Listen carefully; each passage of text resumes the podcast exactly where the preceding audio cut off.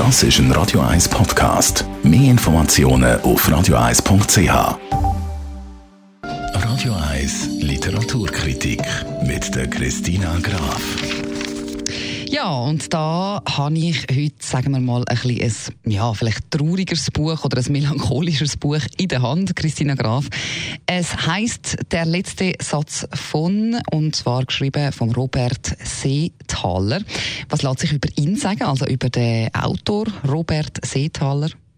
Der Robert Seethaler, der steht für Qualität. Er ist ein preisgekrönter Schriftsteller und seinen neuen Roman, den hat er am Leben oder der Porträtierung vom Musikgenie Gustav Mahler, also dem Komponist Gustav Mahler, gewidmet. Das Buch heißt ja eben der letzte Satz. Um was geht's also? Also was ist Geschichte? April 1911. Das Passagierschiff Amerika fährt von New York City nach Europa und an Bord von dem riesigen Dampfer ist ein berühmter Passagier, nämlich der Gustav Mahler. Er leidet an einem Herzleiden und er ist an Deck von dem Schiff eingehüllt in Decken.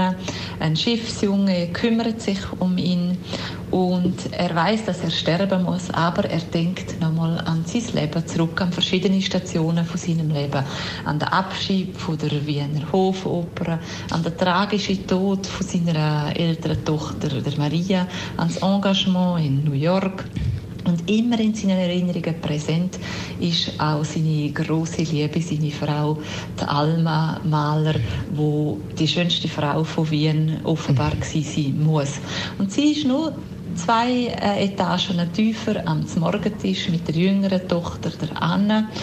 Und er denkt an seine Arbeit und aber auch an seine Musik. Alles im Angesicht, dass er ja bald ähm, sterben wird.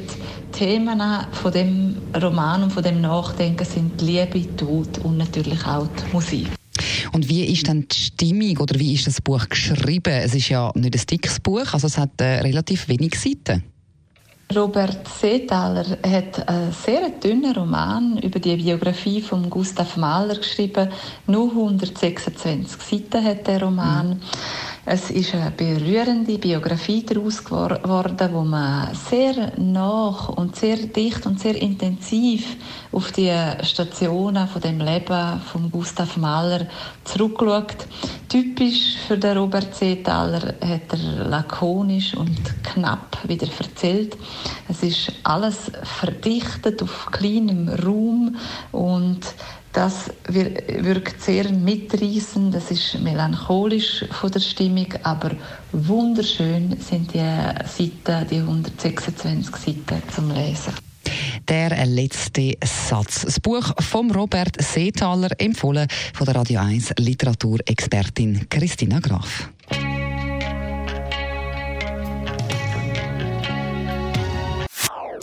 Das ist ein Radio 1 Podcast. Mehr Informationen auf radio1.ch.